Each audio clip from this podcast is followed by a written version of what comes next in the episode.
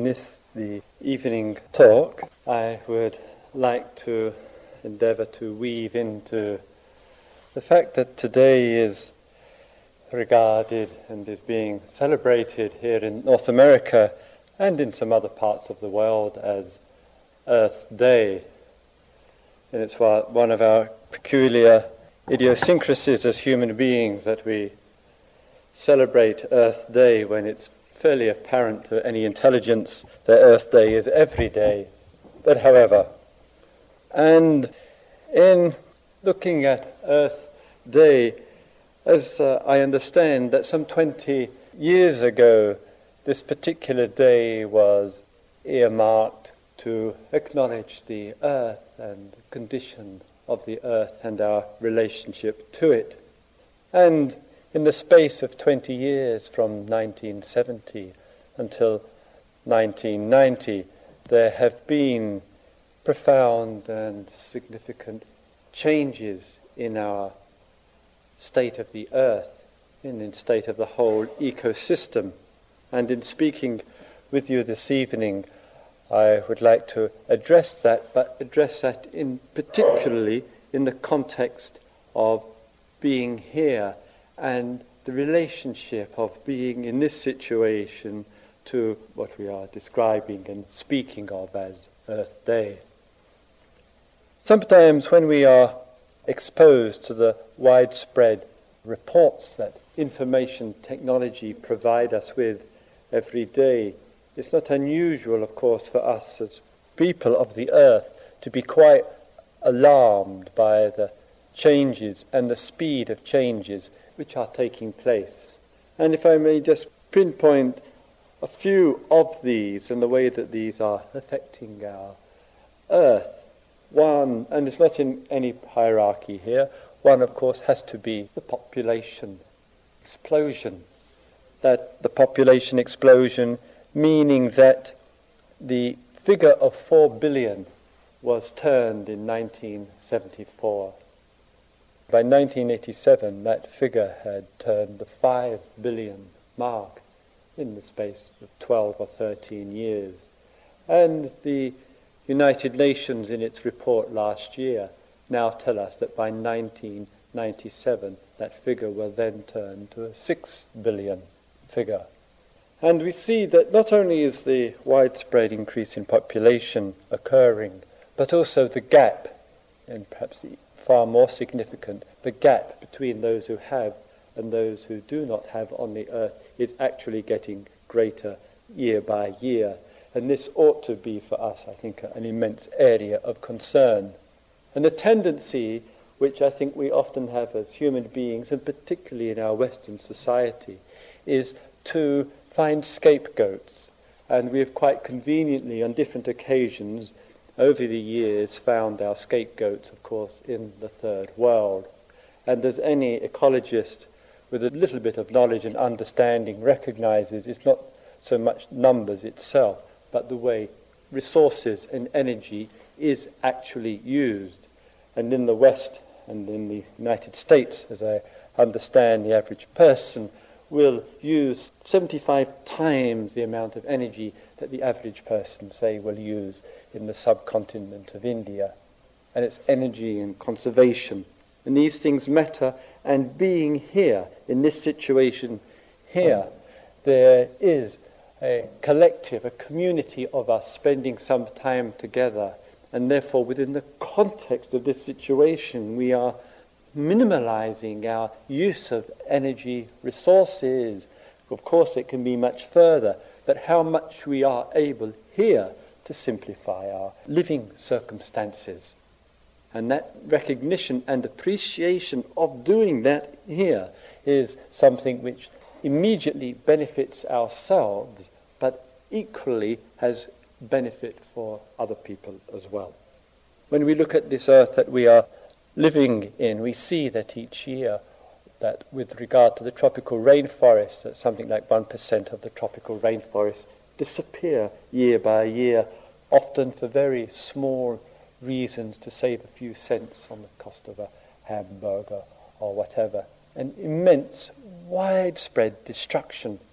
In November in Australia, I was teaching a retreat in the forest for 16 or 17 days. I've been to this particular forest in northern New South Wales every two or three years since the mid 70s. And one part of this forest, uh, it is subtropical rainforest, just two or three hundred meters from where the meditation hall is, which was built incidentally out of the falling trees of the forest. And in going, walking through the undergrowth and being in that lovely nature of things, I said to my friends, it does seem to me, even here, fairly isolated area, that there aren't that number of creatures that were here, and is one's memory deceiving oneself? Just in terms of the snakes and the creepy crawlies and the leeches and the possums and the lizards and all of that which were part of the environment in which we as meditators would come and spend a couple of weeks together in the retreat. And people say that they too had felt that there was deterioration of the wild life which is taking place. All this, I think, many areas of our life express in the matter of the earth and on Earth Day, on every day, that in a way we're taking the life around us away from ourselves. We're losing life. In a way, we're losing something which we are inherently and connected and related to. And I hope that in our days, both here on Earth Day and in other situations, there, we really do look at these situations with real deep, I think, feel concern. And one of the things which I noticed in my travels, and if I may say I have to travel quite considerably, and that also raises questions in my mind. For example, when I got a rather alarming piece of information, which of course was brought out by the motor car industry to serve its own ends. And the motor car industry said that for a person to fly, now for one aeroplane to fly from London to New York, a distance of 5,000 kilometers, 3,000 miles, more oil is used on that flight than all the sports car competitions and practices for the sports car competitions is used throughout one year. So each time people like myself and yourself board an aeroplane with two, three, four hundred people on it, it's a very privileged position to be in, and it certainly contributes to pollution, to harming the environment, and all that you and I can be concerned and protest about. And there it is that people like me, who call myself an activist and an environmentalist and so forth, flitting around the world, in this privileged position, preaching left, right, and centre. And the only justification that I can say to this way of living, and that's four continents in the last four months, that only contribution that I can say is that what I say, that's the, all the only criteria here, what I say, if it, it has to make some difference to your life, it has to bring out awareness and action and letting go and deeper values of life. If it doesn't do that, then I am not in a position to complain about polluters. And I can be easily accused of being one of the major polluters of the planet, just by the way I travel. We see that when we look into our situations here, it's not just the form, the method, the techniques, and all that goes with it. What is also being considered is a kind of value of the lifestyle. And the sense for living with things, for making things last, for the appropriate skillful use of things, which includes ourselves and what we have around us, and finding an appreciation for that. And there are times and opportunities while we are here to make time for that, to re- actually reflect on these things. And I think one of the values of the monk's life and the nun's life, though many here will never do anything like shave their head and put on red robes and things like that, but certainly in a positive way can be a very clear reminder to us as well as people like staffs at retreat centres, to the value of living simply, living non-exploitively. the other areas too in looking at the global level that has mentioned population and pollution and tropical rainforests and the, the hole in the ozone layer and the greenhouse effect and the damage that's being done to our environment, land, sea, water, air, all of that. I think in some way or other the spiritual dimension of things, the deeper awarenesses of life for us have to start including those awarenesses. That there is an appropriateness in the actions that we engage in here and really looking into ourselves. But it's looking into ourselves to see what comes out of it. And the Buddha has used a lovely term, it has constantly touched me very deeply. And like many things in life, we don't have the English word to communicate it. It's called anukampa. Anukampa. What he says, oh, he says, in this work, in these teachings, in these practices, what comes from it is this anukampa. Anukampa, it means being moved for others. Being moved for others. And so he gives many different examples of this being anukampa, this being moved out of concern, out of consideration for others. And in one situation, of course, there are frequent obvious examples of this being moved for others. And even in a retreat situation, which is apparently fairly isolated from each other, not even a lot of eye contact, not much communication going on, but tremendous opportunity to be moved for others, act out of consideration for others. And so the very clear examples of that, which is expressed in daily life, but then once Mahakassapa said to the Buddha, I am going into the forest and the forest has always been spoken of with immense respect in the Buddhist tradition, and having the privilege of living in the forest, one gets a sense of what that means. That he says, I'm going to live in the forest in solitude, without discourse with others, without communication. And then he said, I'm going to do this for anukampa. I'm doing this out of consideration for others. So then he was asked, why? What does it mean to go into solitude out of consideration for others?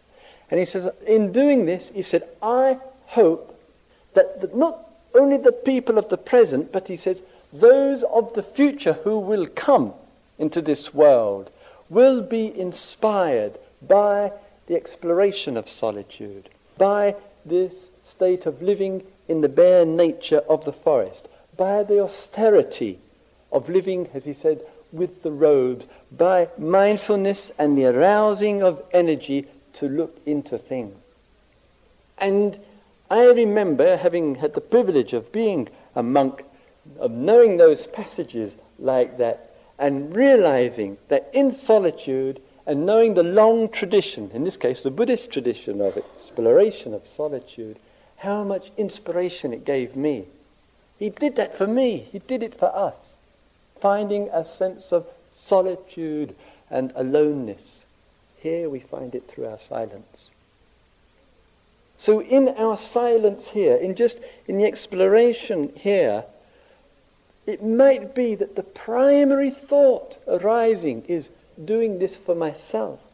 But if we connect a little bit with each other, if we begin to sense each other, that our very act of silence together through the day is such that it may be that we don't want to disturb others. We don't want to intrude into their space. We don't want to uh, affect the vibration of things. And then out of it comes this anukampa, this doing for others. So I think sometimes when meditation work and reflection and those deeper inquiries into ourself that people say, oh, it leads to isolation. It leads to navel gazing. It leads to being a Hinayana. It leads to only interest in personal salvation or whatever. I would say that can't be what meditation is. That can't be a contemplative awareness on life. Where that happens The navel gazing syndrome in life, it says nothing about awareness and exploration. What it says is the person has a tendency to withdraw. An unexamined, unexplored tendency towards escapism. Doesn't say anything about awareness and exploration and meditation. It says something about the tendency of the mind. So when the Buddha giving the teachings, he says out of the teachings, out of awareness of body, feelings, mind state, out of the formal practice comes this anukampa, comes this engagement for others. And if we don't understand that, if we haven't understood that, then it's a great tragedy.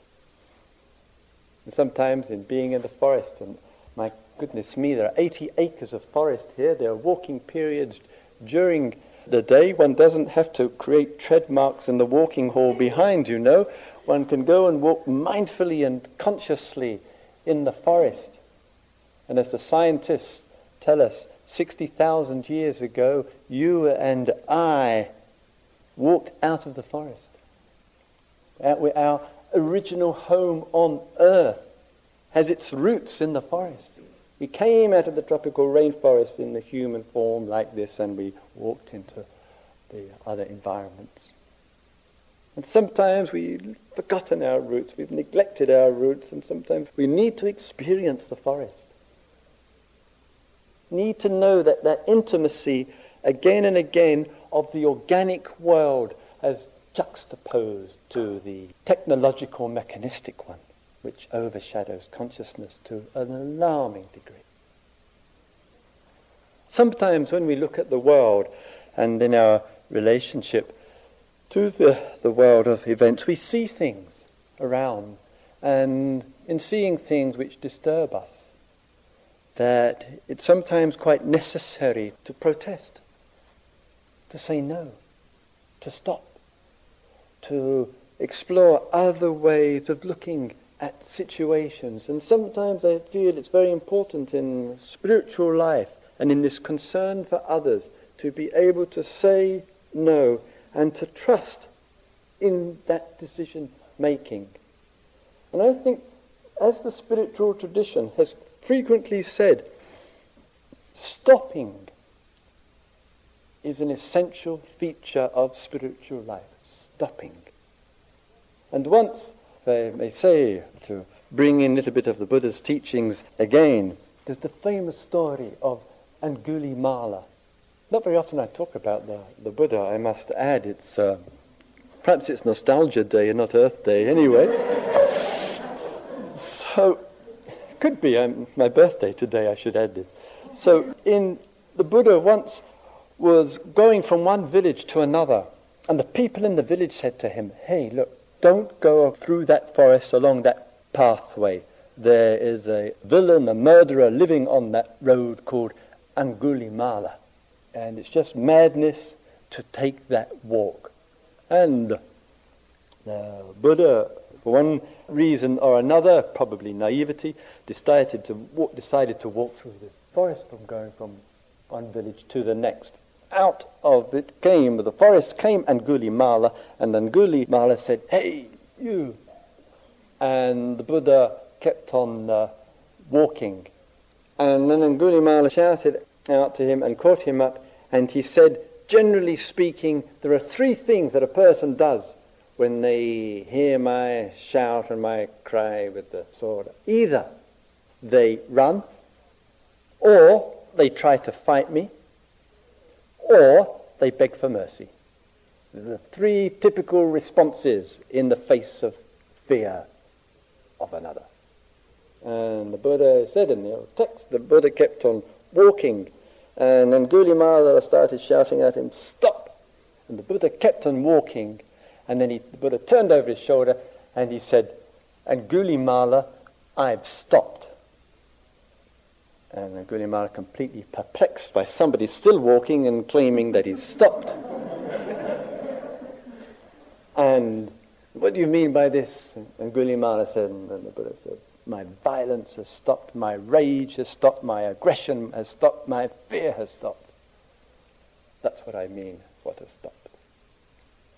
And out of that came a whole dialogue with this man Angulimala. And I think in this situation here, in a kind of contemporary expression of it, what one is saying is, right now I'm stepping out of my doings, my typical doings that fashion my mind and my consciousness, my life, but more than that, my environment, and I'm stopping. And in my stopping, I'm stopping to look and look and look again and again. And I think this action, this willingness to stop and to look, means that human beings have the potential and the possibility for really discovering. If we don't stop, if we don't allow ourselves to call a halt, no matter how much we are involved in things and doing things, and no matter how good we claim, if we don't stop and look, I suspect that the good will find they will go to hellishness as much as those who are violent and exploitive. So there are opportunities for us during the day to, to stop just in small ways and small gestures when something is going on within ourselves. Just in that moment to actually say, let me pause for a moment. Let me just take a moment to see what's happening there, what I can find out there a story. It's a, a family story. In January, my father died. Henrietta and I and other friends were in India, and I, as I've been doing since the mid 70s, giving the retreats in Bodh which is the place where the Buddha was awakened, and have gone there annually since. And then we received a telegram that my father had been taken uh, into the hospital, and within 24 hours he had died. And he had said, my mother told me, that just when I arrived in the hospital, he said to my mother that it was time to say goodbye. And it wasn't an unexpected event. But then, the month before, my mother told me, he related to her a story which occurred during the Second World War. And when I heard this story, it really touched me. And my father, and perhaps like some of your parents too, and some of you who may well have experienced the awesome tragedy of war, was always very reluctant ever to speak about war. One couldn't get anything out of him. He'd just say, that's past, it's gone, I don't want to talk about it or whatever. So the amount of information that I and my mother had was minimal, minimal. We knew that he was 20 when the war started. He did six weeks training with the rifle. He was sent to France. British Army were pushed back. He was on the beaches of Dunkirk, and that was about what we knew. Then he was watching one of these Hollywood war movies. This was in December, and the incident that he recalled, he was crying about. My mother said that they were making the trek across the Rhine, and the push of the Allied forces were towards Berlin. And they were going through the towns and the villages.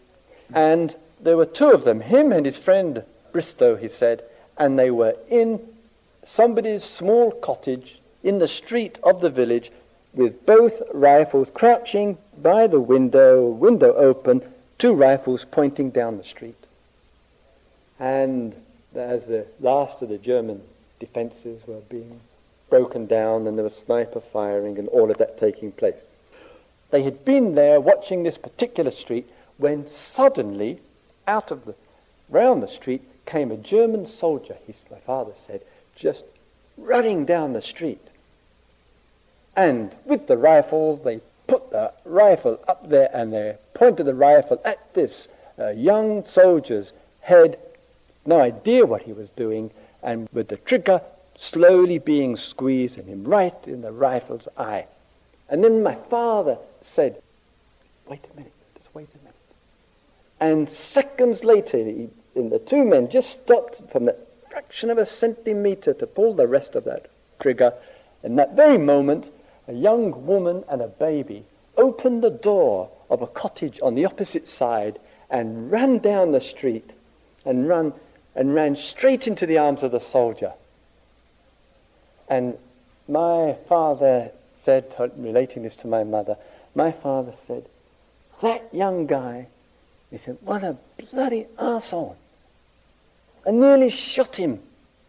And he was there, and it was his wife and his kid, and he was running down the street, running home back to her.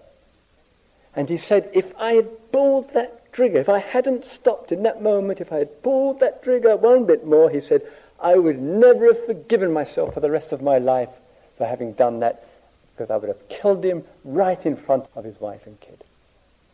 It was the only story he ever told. The only thing that ever emerged out of him from fighting 1939 to 1945. I just related that story in Germany. I was just in Bonn uh, two or three weeks ago. I just related that story. And when I related that story, the thought arose in me, in the relating of that story, it could be in this world of immense coincidences that the child of that father is in this meditation hall. So sometimes when we say, I want to stop, let me just stop for a moment. Let me just look again what the push of my actions are and where they are leading. When we say stop, as the Buddha has said and all spiritual teachers past and present say, the whole universe is affected by one who stops for a moment. Everything changes forevermore because of one who stops. So the teachings here, they are teachings of stopping. Sometimes in small ways, small gestures which we engage in can really contribute to a sense of that, a real, a real feeling of that. Give you a, a small illustration myself today. During today, and, and like you, the three of us, Henrietta and Eric and I, probably are engaging in more talking than uh, you are, more listening and asking questions and being asked questions. And that one has to talk to feel thirsty, but uh, I am upstairs during the just feeling thirsty. Normal intention, mind is, oh, if you're thirsty, let me go and get some water, some juice. Having been here twice a year since 77, I more or less know where they keep the orange juice, which part of the fridge. So, thirst, wish to move, action, I know the spot for relief. So, maybe it's because I was giving a little bit of thought about what I was going to talk about tonight. It inspired me, I'm not sure. But anyway, just for a moment, I said, forget that, forget it. I'll just stop, be still. Let me just feel the sensation of feeling thirsty. Let me see what response comes out of my state of just feeling thirsty. And in the moment of doing that, the response that began to come out was of the human beings right now who are feeling desperately thirsty. An increased awareness of my privilege as a human being, as, uh, of my blessed condition, which you and I share, and an increased concern and feeling for others. And what in terms of anukampa. What can come out of that to serve others? And I just think something in the stopping does give us access to what we might describe as the very best in ourselves. I'll give you another example on the inner and the outer. Initially, I was quite reluctant to bring this piece of paper down and read it, but I thought it was such a small thing, and since it doesn't take any uh, imagination or, or courage in, in any way. I thought I'd might uh, read it too. It's from the front page of our local uh, newspaper and it concerns a small protest which I'm making. And so I have a photocopy of it here. So I wanted to read this. You may well have been reading, and I like, I want to mention this because the inspiration for this is that fabulous human being Thoreau. And I'll uh, relate the relationship. South Hams Green Party candidate in the last general election, Christopher Titmuss, had written to South Hams District Council to say that he is refusing to pay his poll tax bill of £320. Mr. Titmuss of Dennis Road, Totnes, has sent copies of his letter to the Prime Minister, Margaret Thatcher, Secretary of the State for the Environment, Christopher Patten, and South Hams Member of Parliament, Anthony Steen. Mr Titmuser is a committee member of the South Hams Green Party, is to hold a public meeting at Totnes Civic Hall on Wednesday under the title Is the Poll Tax Fair? In his letter to District Council Treasurer Mr Paul West, Mr Titmus says he will not pay his poll tax bill as it's presently constituted.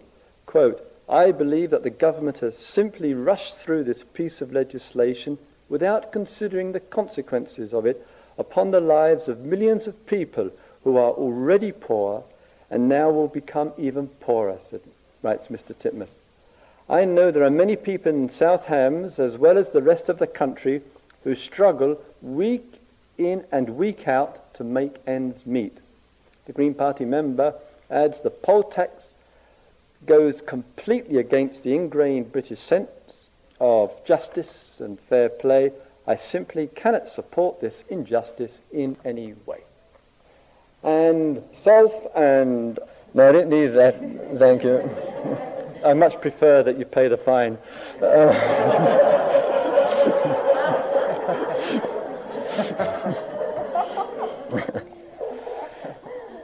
And I think sometimes in looking at situations and we see, then sometimes the stopping and the saying no becomes part of our concern, and part of that small contribution which is necessary to civil disobedience. And I remember with Thoreau and Walden's Pond, which many of you know is not so very far from here, it was a poll tax in put out at the time of Thoreau in this country.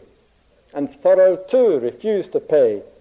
And he was in prison, and his great friend, and if not mentor, Emerson, came to see him, and Emerson said to Thoreau, What are you doing in here? And Thoreau's classic reply, beautiful, is, What are you doing out there? And I think within the spiritual movement that our relationship to anukampa, acting for the welfare, for the concern for others, is part of the inspiration, is part of the responsibility, and it reflects to us our relationship that we understand that we are living in the world, we are of the world, we are born of the earth, we return to the earth, and that relationship that goes on every single breath of our life. Incidentally, with this, I don't know how it is in, in America, North America here, but after some time there will be some uh, prosecution and one will go to the magistrate's court. The rumor is that the activists, uh, like myself, will be the first ones to be targeted for prosecution. The fine is a 400 pound fine. It's about six or seven hundred dollars. If one refuses to pay, they send the bailiffs round and you open the door and they get the foot in. Then they can come and take out of your home the value of $700, 400 pounds, and they set this up for auction, and one's goods are sold off. And if one stops them from doing that, because they can't bash the door in or anything, then one then one uh, becomes a guest of Her Majesty's government in uh, one of our prisons, which, and rather amusingly, as long as you're in prison in Britain, you don't have to pay the poll tax, you're exempt. but apparently, as soon as you come out, they are, you're back. Anyway, that's the scenario. So again, in situations in our life, I think here the sense of stopping means out of stopping, something starts. Not that stopping is something special and unique unto itself and to give it some uniqueness in life, but out of the stopping, something comes out of that.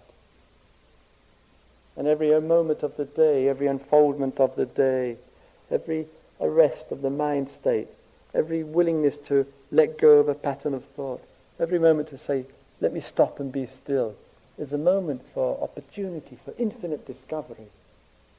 And one thing seems to be for sure finally for us as people and particularly in our culture and in our society at this time, if we don't stop, the way of living which is environmentally, ecologically, spiritually, economically, socially destructive, if we don't stop, what is it going to be like in a few years' time? How already, how already it's so devastating for so many people of the earth already. So I think in spiritual terms we have an immense opportunity here.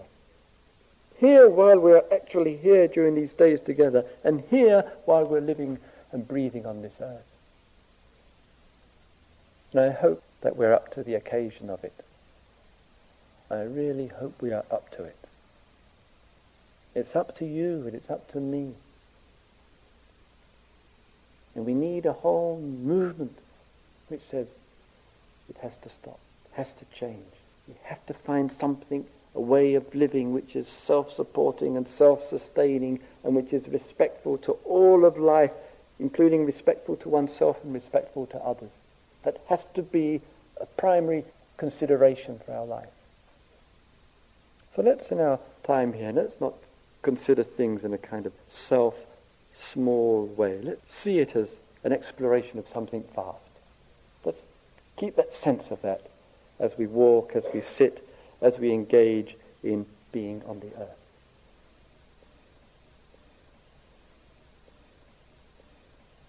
May all being see into life. May all being be willing to say no. May all beings experience anukampa.